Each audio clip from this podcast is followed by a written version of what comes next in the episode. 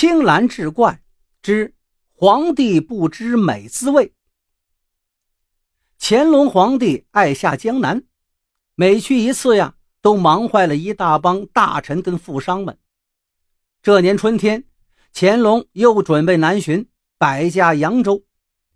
消息传出来，扬州府那些富可敌国的大盐商们便各显神通，争相接驾。其中有一位姓汪的盐商捷足先登，不知道用了什么手段，竟让乾隆答应去他的湖山草堂小憩一日。汪老板可是知道，只要接驾接得好，皇上一高兴啊，至少有可能就赏一件黄马褂，没准呢。还能赏个官当当，那自己可就成为当地盐行的龙头老大了。但是他也心知肚明，皇上南巡无非就是借着机会出来溜一溜、透一透气儿，所以让皇上看得好、听得好、玩得好、吃得好才是最重要的。说到玩啊、乐的这些，并不是难事。他的湖山草堂、亭台楼阁。假山池沼应有尽有，而且草堂紧邻扬州的名胜瘦西湖，登上楼台便可将湖光山色一览无余。草堂里还养着自己的很多昆曲班子，都是名角名旦，一定能让皇上耳目一新。难就难在招待皇上的吃喝，这可是百人百味呀，不知道皇上的胃口到底是喜好哪些。这位汪延商只得找到皇上的心腹沙太监打听。一听说是打听这个事儿，沙太监轻轻叹了一口气：“唉，汪老板呐，实不相瞒，皇上呢也经常感慨，不知道天下的美味究竟如何。他最烦的就是宫中御膳，说那些御膳是华而不实，淡而无味。”汪延商一听，两只眼睛瞪得跟铜铃似的。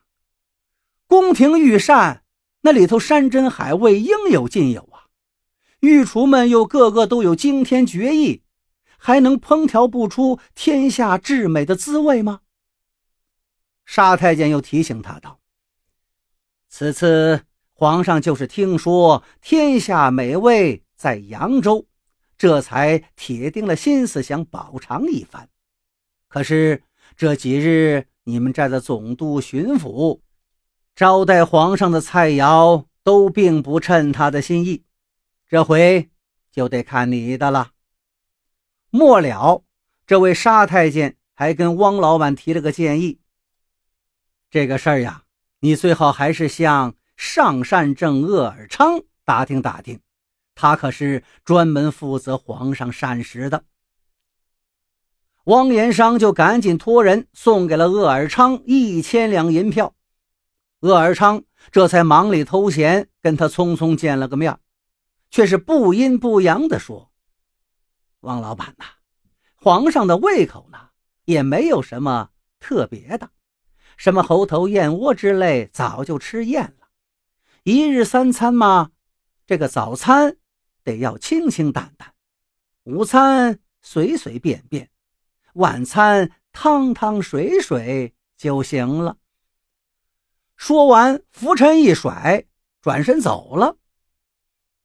鄂尔昌这一番话，让这位汪老板如坠五里云雾之中，好不愁闷。怎么才能让皇上尝到美味呢？一着急，他想起了一个人，自己府里的毛举人。这位毛举人本来是一位才学满腹的绍兴学子，进京赶考途经扬州，就被这儿的美食迷住了，竟然为此不去复考，就在当地当起了汪言商家的幕僚。他可是品遍了扬州的所有名菜小吃。平日里，毛举人除了一肚子的美食经之外，对其他大小事务都不怎么上心。汪府的同行们都瞧不起他，还给他起了个绰号“老馋猫”。可是今天，没想到这个老馋猫真的要派上大用场了。汪延商立刻叫人请来了毛举人。毛举人也是难得这么露一回脸，顿时来了兴头了，伸出三根枯枝似的手指头道：“老爷，毛某几十年来食遍扬州佳肴，对所有的美味也都略晓一二。您可知松软焦脆、酥嫩肥滑浓，这叫九字，乃食之滋味。”而酸甜苦咸辛香，此为食之六味。